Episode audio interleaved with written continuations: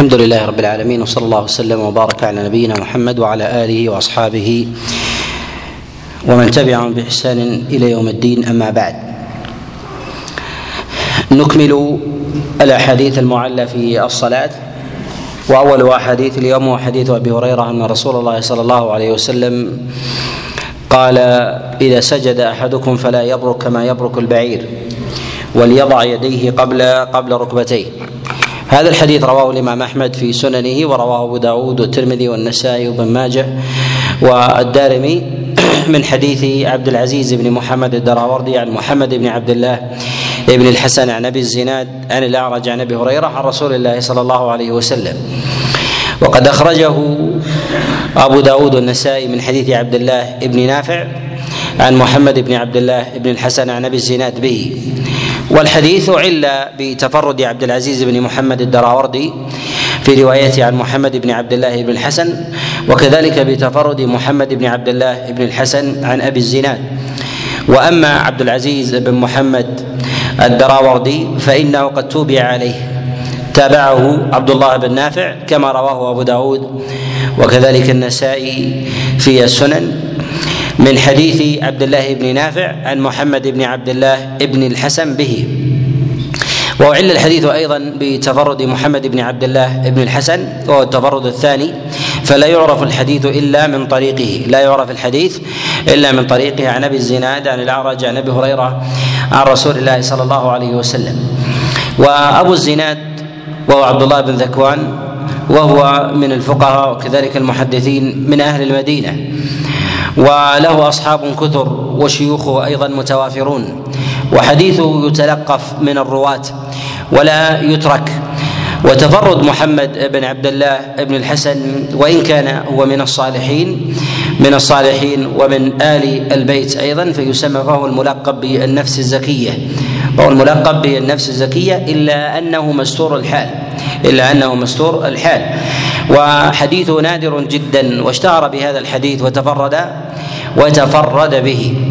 واشتهر بهذا الحديث وتفرد وتفرد به.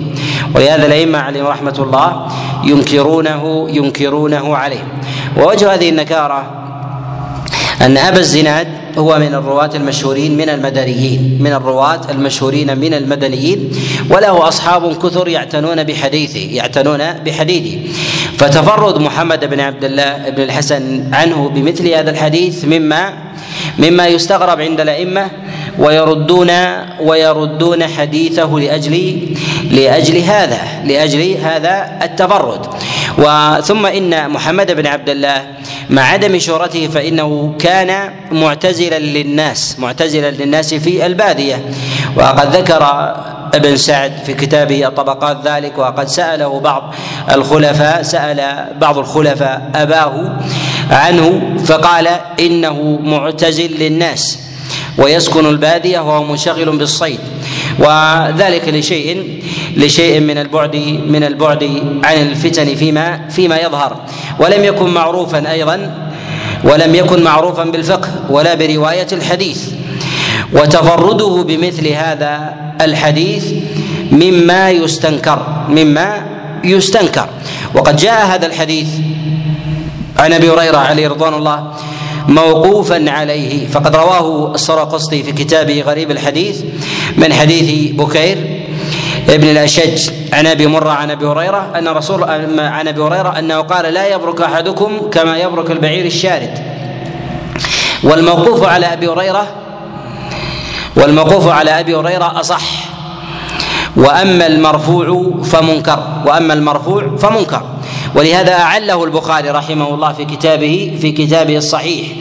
في كتابه التاريخ فإنه قال حينما ترجم لمحمد بن عبد الله بن الحسن قال لا يتابع عليه ولا يعرف لمحمد بن عبد الله بن الحسن سماع من أبي الزناد ولا يعرف له سماع من أبي الزناد وهذا إعلال له من جهتين. الجهة الأولى أن تفرد محمد بن عبد الله بن الحسن مما يستنكر فإنه لم يتابع عليه ومثل هذا الحديث ينبغي أن يتابع أن يتابع عليه لماذا؟ لأنه يروي عن مثل أبي الزناد وأبو الزناد من الرواة المشهورين كذلك فإن هذا الحديث هو من الأحاديث القوية من الأحاديث القوية التي تتعلق بكل صلاة بكل صلاة في كل ركعة من ركعات الصلاة ومثل هذا مما مما ينقل.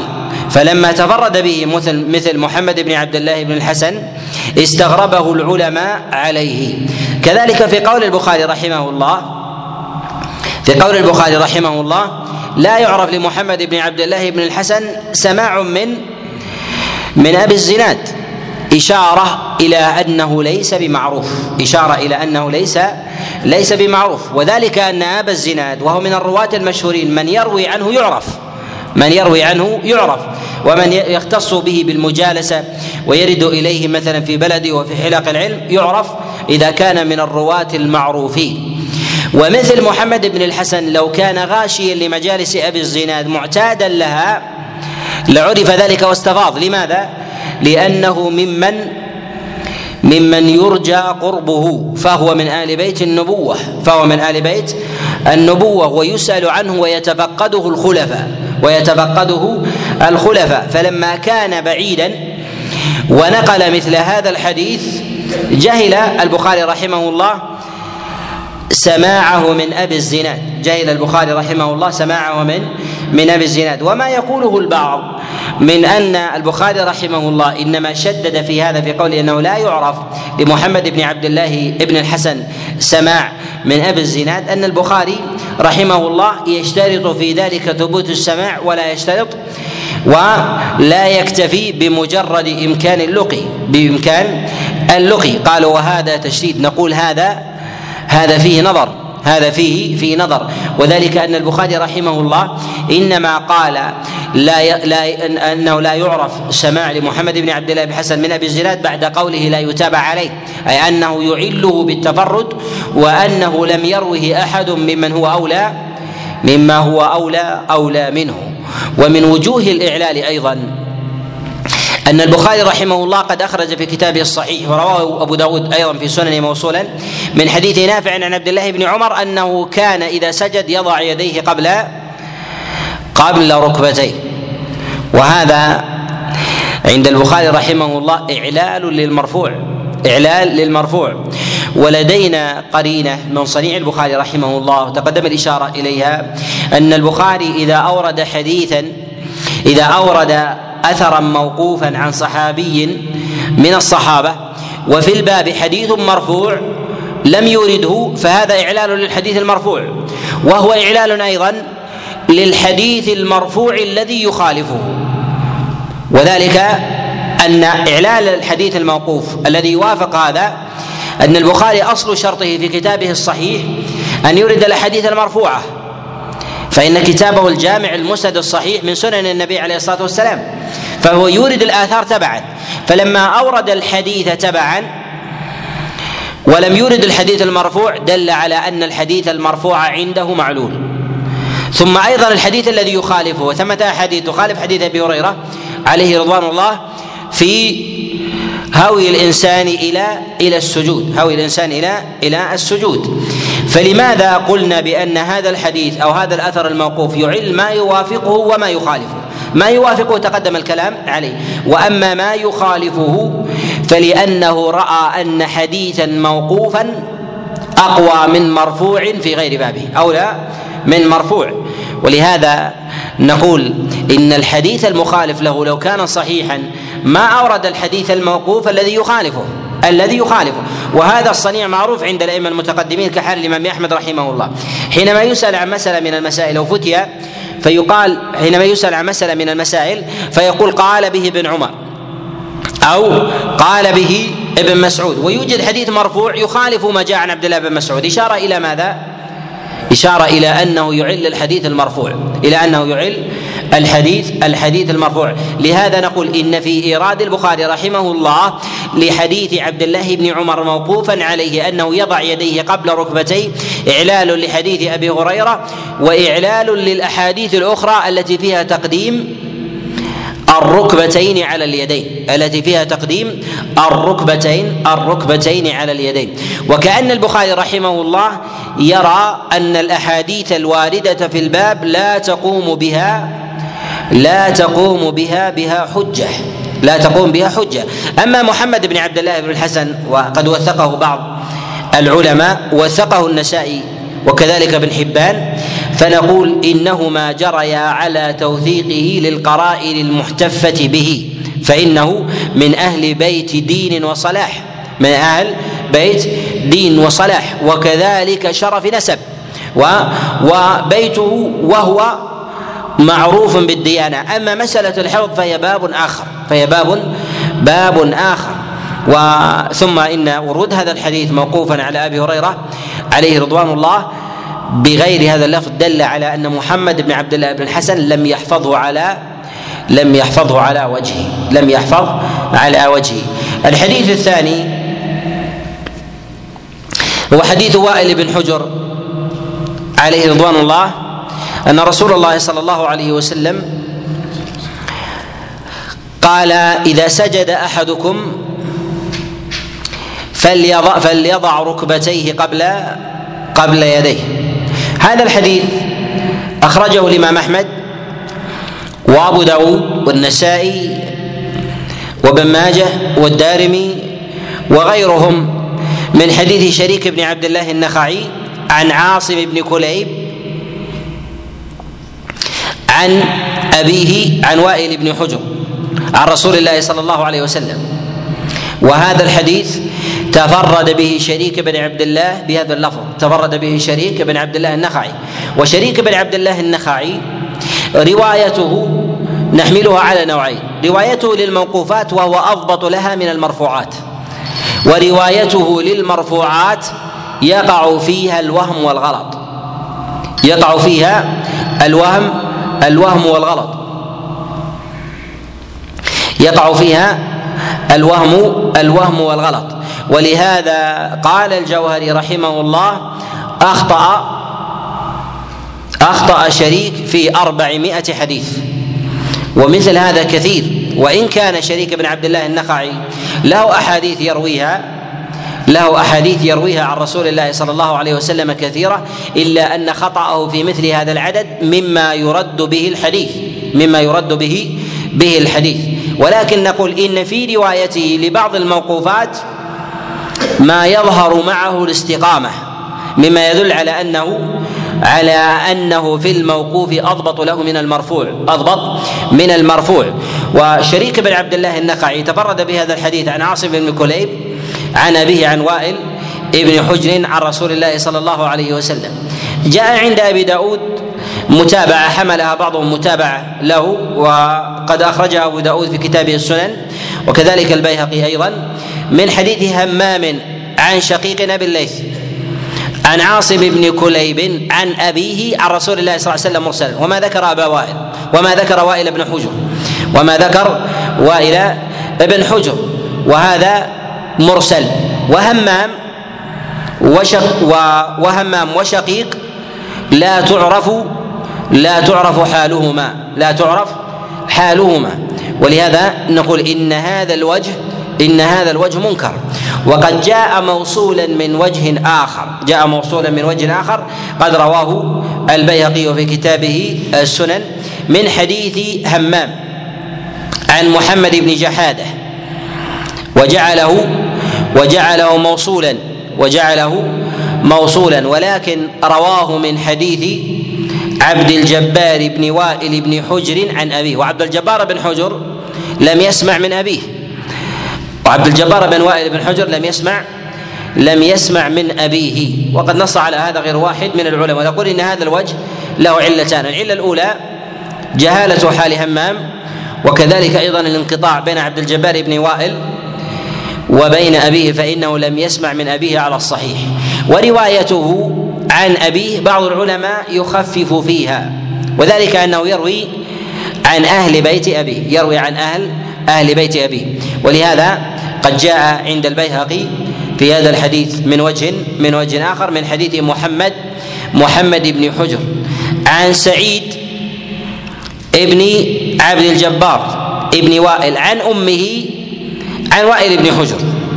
فغالب رواية عبد الجبار بن وائل يروي عن أهل بيت أبيه إما عن أمه وإما عن إخوته وإما عن إخوته يروي عن أبيه عن رسول الله صلى الله عليه وسلم. ولكن نقول إن العلة ليست ليست في هذا الانقطاع فقط. ولو كانت فيه مجردة لقلنا باحتمال اغتفار اغتفار الانقطاع.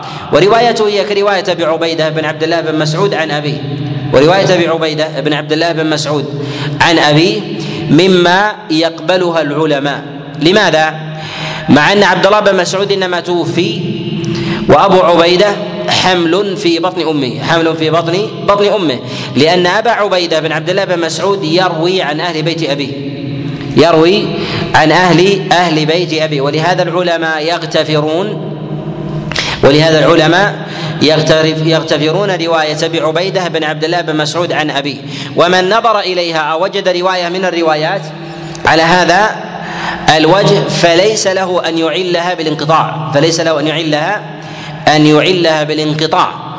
فإعلالها بالانقطاع فيه نظر بل مخالف لمناهج الأئمة عليهم رحمة الله.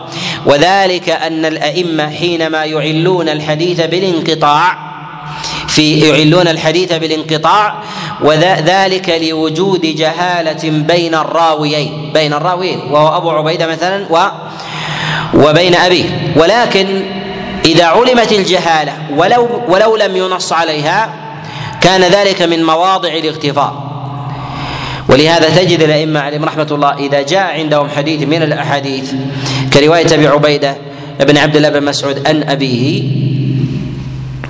يغتفرونها ويقولون هذا منقطع صحيح. من الواسطة لا يذكرونها. لماذا؟ لأنها غير محددة. وهذا يرد في غير ما موضع من الأسانيد. من يعطينا مثال؟ مسعود روايات منقطعة صحيح. يا محمد. أحسنت. لماذا؟ نعم. يروي عن أصحاب عبد الله بن مسعود ولهذا يروي عنه الاعمش أنه قال قال إبراهيم النخعي إذا حدثتكم عن عبد الله بن مسعود وسميت رجلا فهو عمن سميت. وإذا رويتكم عن عبد الله بن مسعود ولم أسمي احدا فهو عن غير واحد. يعني عن جماعة. وهو عن جماعة. وأصحاب عبد الله بن مسعود جلهم جلهم أهل رواية وفقه. هم أهل رواية رواية وفقه. ولهذا نجد إن رواية إبراهيم النخعي عن عبد الله بن مسعود من الرواية الصحيحة. مثال أنس شيخ عبد الحكيم. نعم. نعم جيد. رواية علي بن أبي طلحة عن عبد الله بن عباس. والسبب في هذا أن علي بن أبي طلحة يروي عن عبد الله بن عباس. ما هي الواسطة؟ نعم. نعم. يروي صحيفة. يروي صحيفة وكتاب. كتاب.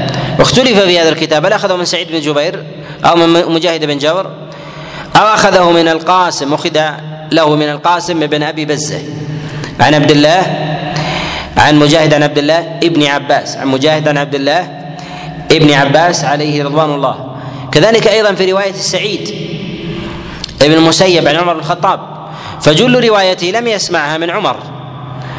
وهي منقطعة. تجدها في كتب الرجال وكتب المراسيل. يقولون مرسل. ولكن هل هي علة؟ ليست علة. ولهذا عبد الله بن عمر إذا جهل شيئا من حديث أبيه سأل سعيد بن المسيب وهو عبد الله وذلك لاعتنائه بفقه أبيه. ولهذا يقول الإمام أحمد كما جاء في رواية أبي طالب لما سئل عن رواية سعيد المسيب عن عمر قال إذا لم يقبل سعيد عن عمر فمن؟ فمن يقبل؟ يعني أن مثل هذا الانقطاع مما يغتفره يغتفره العلماء. لهذا ينبغي أن نعلم أن الانقطاع إنما جعله العلماء ضعف لجهالة الواسطة وليس ضعفا بعينه لجهالة الواسطة. فإذا علمت الواسطة من غير نص عليها كفينا في ذلك.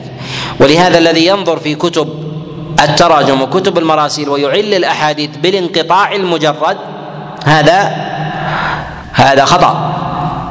هذا خطأ. وذلك أن إعمال القرائن في هذا الباب مطلب. إعمال القرائن في هذا الباب مطلب نعم. إذا تفرد بقصة أو حادثة يفترض أن تشتهر مثل أحاديث سيد عن عمر تكون على محضر ولا ينقلها إلا مرسل عن كيف يقبل مثل هذا المفروض يعني تروى يقول ما يأتي عن عمر ويشتهر عنه. لماذا ينفرد به سعيد والمفترض أن ينقل؟ نقول إذا لم ينقل هذا سعيد عن عمر فمن ينقله؟ لأن سعيد هو عمدة في هذا الباب. ولهذا يرجع إليه عبد الله وهو ابن عمر ابن الخطاب وهو من يدرك حال حال أبيه. ولكن تفرغ سعيد المسيب لتتبع مرويات عمر وأخذها من أقرب الناس إليه. وأخذها من أقرب من أقرب الناس الناس إليه. فكان حافظا ضابطا لما جاء لما جاء عن عمر بن الخطاب عليه عليه رضوان الله. ولهذا نقول إن في رواية عبد الجبار بن وائل بن حجر وهي من الروايات أيضا التي يغتفرها العلماء غالبا يغتفر العلماء غالبا في روايته عن عن أبي. كذلك أيضا في في رواة التفسير عن مجاهد بن جبر. من روى التفسير عن مجاهد بن جبر لم يسمعه منه لم يسمع من لو أخذنا بقاعدة الانقطاع لجعلنا أكثر تفسير مجاهد ضعيف. أكثر تفسير مجاهد ضعيف. لماذا؟ لأنه ليس سماعا وفيه انقطاع. فيه انقطاع بل قد يصل إلى الثلثين. مما هو موجود بين أيدينا لمجاهد بن جبر. ولكن نقول إنه أخذه بواسطة القاسم بن أبي بزة ولا يذكره. ولا ولا يذكر هؤلاء الرواة عن مجاهد ابن جبر. وذلك ابن أبي نجيح وابن جريج وليث بن أبي سليم وغير هؤلاء الأئمة عليهم عليهم رحمة الله. والحديث الثالث في هذا هو حديث أبي هريرة عليه رضوان الله. أيضا وقد أخرجه البيهقي من حديث محمد بن فضيل عن عبد الله بن سعيد عن جده عن أبي هريرة بمعنى حديث وائل بن حجر وهو تقديم وهو تقديم الركبتين على اليدين. هذا الحديث تفرد به عبد الله بن سعيد عن جده عن أبي هريرة وعبد الله بن سعيد منكر الحديث.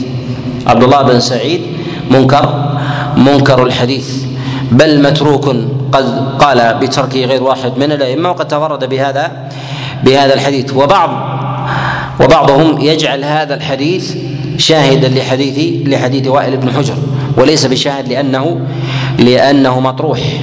وذلك أن الأئمة عليهم رحمة الله في الأحاديث التي تأتي في الباب في في في ذات الباب وفيها متروك أو ضعيف جدا الأئمة لا يهتدون بها ويجعلون وجودها كعدمها وجودها كعدمها.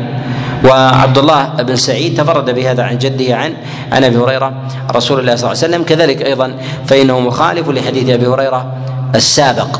مخالف لحديث أبي هريرة السابق وهذا من وجوه من وجوه الاضطراب في الحديث السابق جاء مرفوعا وجاء موقوفا جاء مرفوعا وجاء موقوفا وجاء هنا على خلاف ذلك ذلك. والحديث الأول بطريقه الأول هي أمثل من هذا فذاك يعل فذاك يعل يعل هذا. الحديث الرابع هو حديث سعد بن أبي وقاص عليه رضوان الله قال أمرنا في الصلاة أن نضع الركبتين قبل اليدين. هذا الحديث أخرجه البيهقي والحازم في الاعتبار من حديث إبراهيم بن إسماعيل بن يحيى بن سلمة. قال حدثني أبي عن أبيه عن سلمة عن مصعب بن سعد عن سعد بن أبي وقاص. حديث إبراهيم بن إسماعيل بن يحيى بن سلمة قال حدثني أبي عن أبيه عن سلمة عن مصعب بن سعد عن سعد بن أبي وقاص. وهذا الحديث معلول أو مسلسل بالعلل فإنه تفرد به إبراهيم ابن إسماعيل وهو متروك الحديث تركه النسائي وغيره تركه النسائي وغيره. يرويه إبراهيم بن إسماعيل بن يحيى بن سلمة قال حدثني أبي عن أبيه عن سلمة عن مصعب بن سعد. إبراهيم وأبوه وجده كلهم مطروح الحديث مطروح الحديث والضعيف ضعيف جدا. وهذه السلسلة مما لا يحتج بها العلماء مما لا يحتج العلماء بها حتى في أبواب الشواهد. حتى في أبواب الشواذ ولهذا نقول إن حديث مصعب بن سعد إن حديث مصعب بن سعد عن أبيه أن هذا هذا لا يعد شاهدا لا يعد شاهدا للاحاديث للأحاديث السابقة. كذلك أيضا فإن مصعب بن سعد هو من الرواة من الرواة المشهورين بالرواية عن أبيه. وتفرد هذا الراوي عن آبائه وهو إبراهيم ابن إسماعيل ابن يحيى بن سلمة عن أبيه عن أبيه عن سلمة عن مصعب بن سعد مما مما يستنكر ومثل هذا يستفيض لو وجد. خاصة أنه قال في هذا الحديث أمرنا. مما يدل على أن الأمر على الجماعة وليس وليس على الفرد. الحديث الخامس هو حديث أنس بن مالك عليه رضوان الله. انه راى رسول الله صلى الله عليه وسلم يضع ركبتيه قبل قبل يديه. الحديث أخرجه البيهقي رحمه الله في كتابه السنن من حديث العلاء بن إسماعيل عن حفص بن غياث عن عاصم الأحول عن أنس بن مالك عن رسول الله صلى الله عليه وسلم. وهذا الحديث تفرد به العلاء بن إسماعيل. وهو مجهول لا تعرف حاله. وهو مجهول لا تعرف لا تعرف حاله. وتفرده أيضا عن حفص بن غياث وحفص بن غياث من الرواة المكثرين المعروفين بالرواية وهو من الحفاظ الأثبات. وينبغي ألا يتفرد عنه مثل العلاء بمثل هذا الحديث بمثل هذا بمثل هذا الحديث. والمحفوظ عنه خلاف ذلك والمحفوظ عنه خلاف ذلك. فإنه قد جاء هذا الحديث من حديث حفص بن غياث على غير هذا الوجه عن عمر بن الخطاب عليه رضوان الله.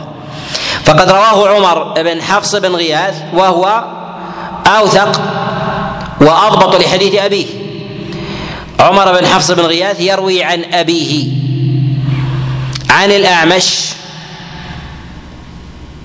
عن إبراهيم قال قال الأسود وعلقمة أن عمر إذا سجد لا يبرك كما يبرك البعير وإنما يضع ركبتيه قبل قبل يديه وهذا إسناده صحيح عن عمر وهذا إسناده صحيح عن عمر وعلى هذا مذهب الكوفيين وعلى هذا مذهب الكوفيين.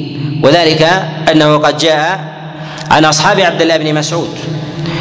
جاء عن أصحاب عبد الله بن مسعود كما رواه أبو إسحاق السبيعي عن أصحاب عبد الله بن مسعود بنحوه. وجاء أيضا ذلك عن إبراهيم النخعي عن أصحاب عبد الله بن مسعود أيضا. ونقول إن أصح شيء جاء في هذا الباب في مساله في مسألة السجود نقول إن أصح ما جاء في هذا أعلاه هو عن عمر بن الخطاب. وما جاء عن عبد الله بن عمر وهو يخالفه وما جاء عن عبد الله بن مسعود عليه رضوان الله. ولهذا نقول إن في حديث صفة هوي النساء هوي الإنسان في صلاته أن ذلك جاء عن ثلاثة من أصحاب رسول الله صلى الله عليه وسلم. جاء عن عمر بن الخطاب وعبد الله بن مسعود في وضع الركبتين قبل اليدين. وجاء عن عبد الله بن عمر في وضع اليدين قبل الركبتين. والذي يظهر والله أعلم أن المرفوع في ذلك عن النبي عليه الصلاة والسلام لا يصح فيه شيء. لا يصح في شيء في المرفوع عن النبي عليه الصلاة والسلام. والأحاديث الواردة في ذلك يعل بعضها بعضا. يعل بعضها بعضا. وقد اختلف العلماء في تصحيح بعضها. فأول حديث وهو حديث أبي هريرة. عامة العلماء على إعلاله. وقد أعله البخاري. وأعله كذلك حمزة الكناني. فقال منكر الحديث. وأعله في ظاهر صنيعه أبو داود والدار قطني وابن خزيمة وابن حبان وغيرهم من الحفاظ. وذلك على ما تقدم بتفرد محمد بن عبد الله بن الحسن عن أبي الزناد عن الأعرج عن أبي هريرة عن رسول الله صلى الله عليه وسلم. وهو أمثلها وهو أمثلها حديث أبي هريرة. ولهذا أخرج البخاري رحمه الله ما يعضده وهو حديث عبد الله عبد الله بن عمر. ولكن نقول إن الأحاديث المرفوعة عن رسول الله صلى الله عليه وسلم معلولة ولا يصح فيها شيء. ولا يظهر سنة معينة وإنما يقال إن الإنسان في ذلك في طريقة سجوده ألا يتشبه بحيوان ألا يتشبه بالحيوان كذلك كالسرعة في الهبوط ونحو ذلك فنقول إن الإنسان في ذلك يفعل ما هو أسمح له ما هو أسمح أسمح له. لهذا جاء في حديث أبي هريرة عليه رضوان الله الموقوف في فيما رواه السرقسطي في كتاب غريب الحديث قال لا يبرك أحدكم كما يبرك البعير الشارد. مما يدل على شدة هبوط وهوي الإنسان.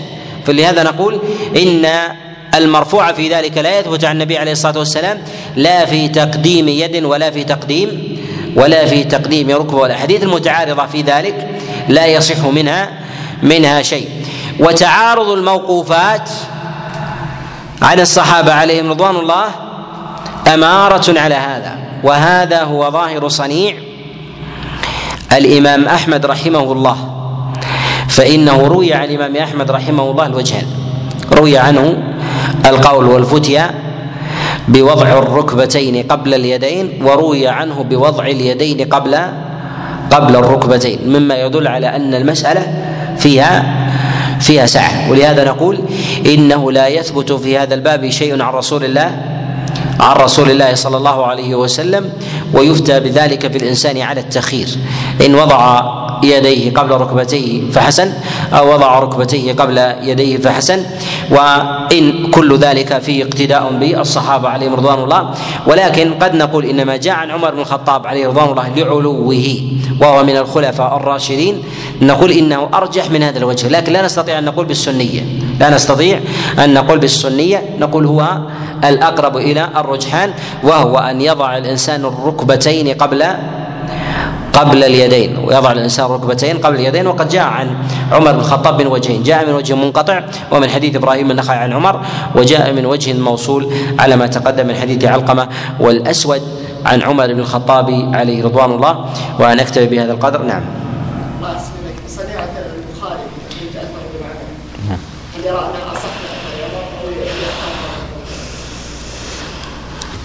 يقول لماذا أخرج أو علق البخاري في كتابه الصحيح أثر عبد الله بن عمر وترك أثر أبيه.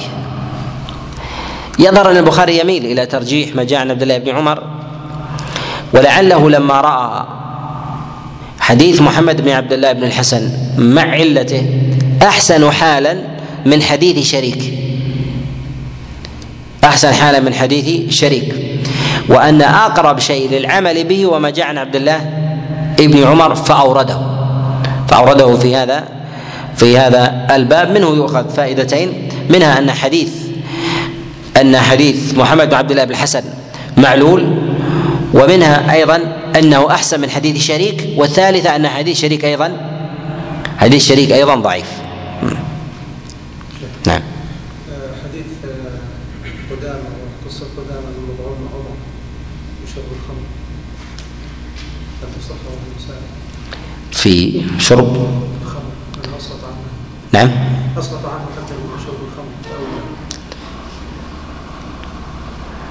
نعم صحيح. صحيح. نعم. جاء في صحيح مسلم حديث السلام الاخبار النبي عليه الصلاه والسلام شمت الرجل المره الاولى المرة الثانية قال له أنت مسكون كيف؟ النبي عليه الصلاة والسلام جاء في حديث سالم الاكوع لما عطس من الرجل. شمته في المره الاولى أما الثانية انت مسكون السؤال يا شيخ هل يشمت على طول يا شيخ ولا لا إذا كان مريضا أو لم يكن مريضا ليجب على الإنسان هو التشميت المرة الأولى.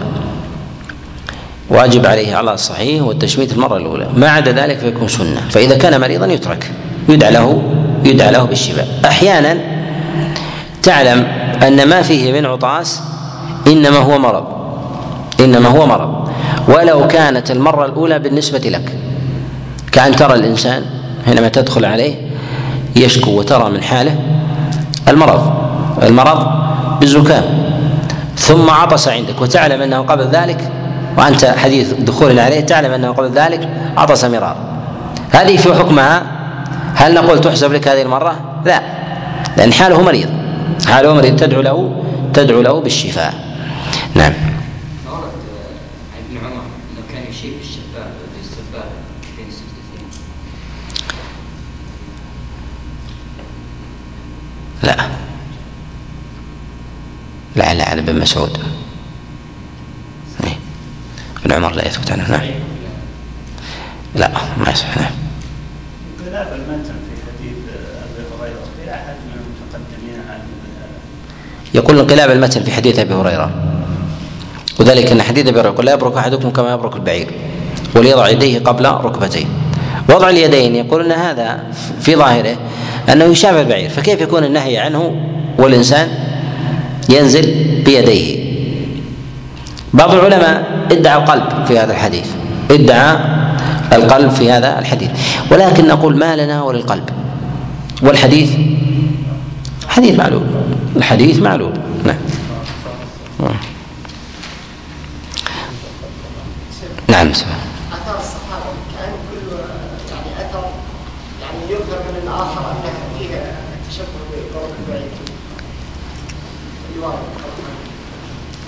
الله عليه وسلم نهى عن طرق البعيد ثم ذكر الصفه التي تخالف يعني ما جاء عن عمر عكس ما جاء في الحديث إيه. عكس ما جاء في حديث أبي هريرة إيه.